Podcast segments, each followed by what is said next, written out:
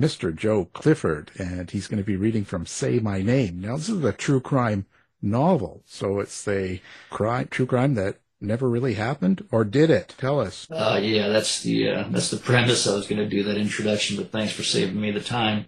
Uh, interpret that uh, term loosely.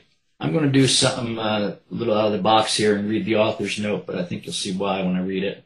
When the Rogers twins, Annabelle and Ava, were reported missing the summer of 1985, we expected they'd be found. Of course they would. Kids didn't go missing from Berlin, Connecticut. Berlin, like the one in Germany, pronounced with the accent between syllables, like pearl and preposition. And God forbid local residents hear you pronounce it the other way. Ours was a nice little New England town, ensconced from the horrors such as kidnapping and murder. That was the stuff of books and movies. Annabelle and Ava must have forgotten to tell their parents about plans.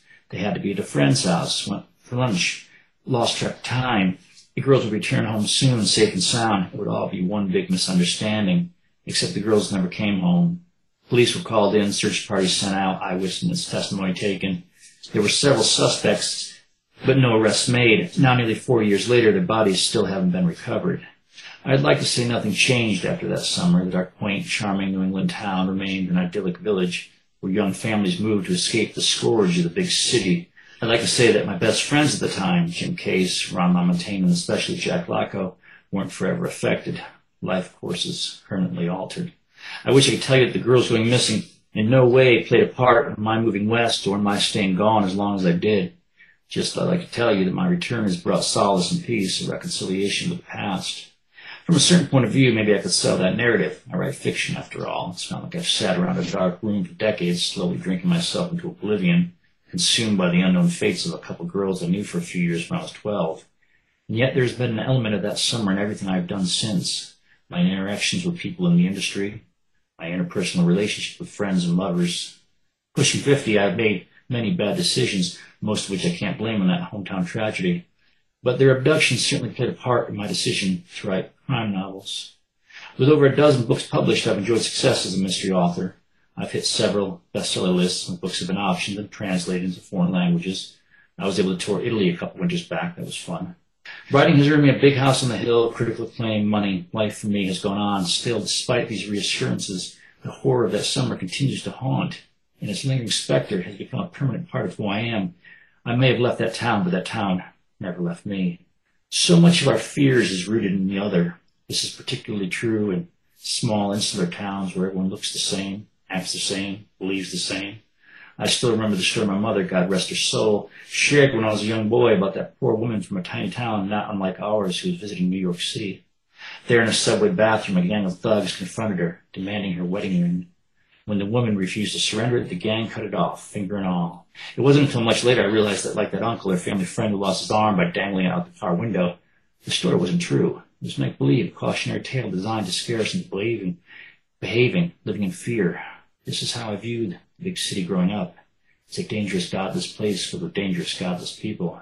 It's why we stayed hidden in the suburbs, concealed by the lush green valleys of summer long after the winter days turned them cold and barren.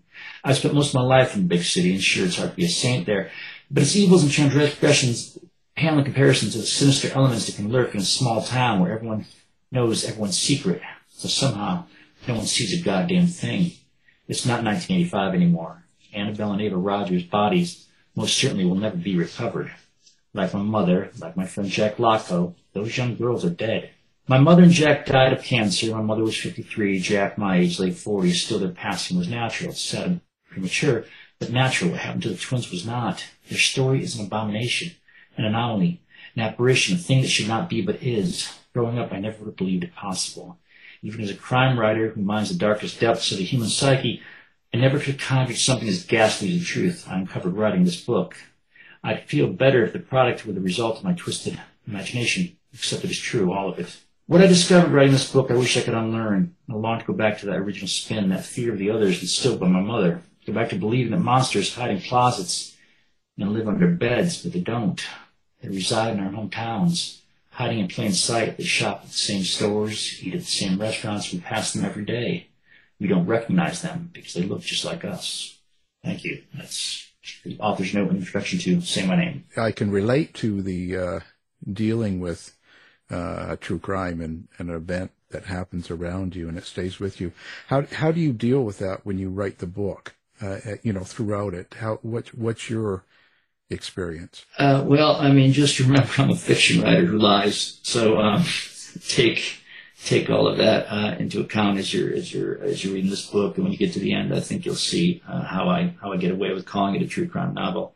It's um, sort of outside of a genre, really. Um, uh, you know, you follow where the muse takes you, and this one took me into a weird place, and uh, all the people in the book are real, and um, yeah, you'll have to wait to see how it ends up. Wow, fantastic.